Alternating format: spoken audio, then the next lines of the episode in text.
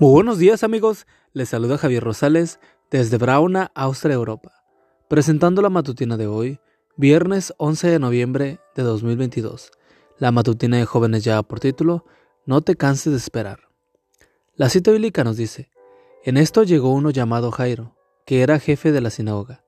Este hombre se postró a los pies de Jesús y le rogó que fuera a su casa, porque tenía una sola hija, de unos 12 años, que estaba a punto de morir. Lucas 8, 41 y 42. Una mujer cristiana estaba quejándose de una amiga de los sufrimientos de la vida, de las circunstancias difíciles que la rodeaban y de las muchas pruebas. Casi al punto de la desesperación dijo, me hubiera sido mejor no haber nacido, me hubiera sido mejor que Dios no me hubiera hecho. Pero querida, le contestó tiernamente su amiga, tú aún no estás hecha, te falta mucho todavía. Apenas estás en lo más duro del proceso de hacerte y realmente lo que ahora sufres no es sino la mano de Dios, del Dios amoroso que te está dando forma. Así que ten paciencia y espera. ¿Te sientes cansado de esperar? Los que esperan al final recibirán una gran recompensa. Jesús estaba en Gadara, al otro lado del lago. Cuando Jesús regresó al otro lado del lago, la gente lo recibió con alegría, porque todos lo esperaban y todos lo estaban esperando. Jairo era uno de ellos, que lo esperaba y esperaba el retorno del Señor. Su hija yacía moribunda y su tiempo se acababa, sin que pudiera hacer nada por ella. Así que tan pronto como Jesús llegó, vino a su encuentro y le pidió ayuda. Él tuvo que esperar y superar varios obstáculos para conseguir su milagro.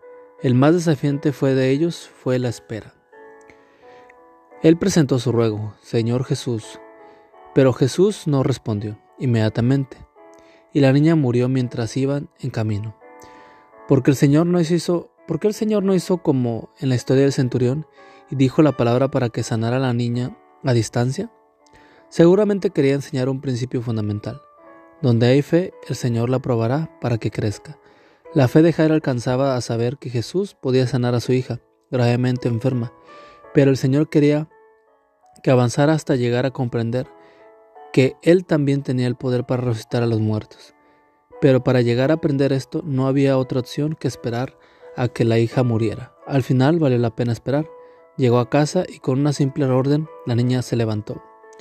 El mismo Jesús te dice hoy, no desmayes, no te canses de esperar, quiero que tu fe crezca. Vale la pena esperar y cosechar los mejores resultados.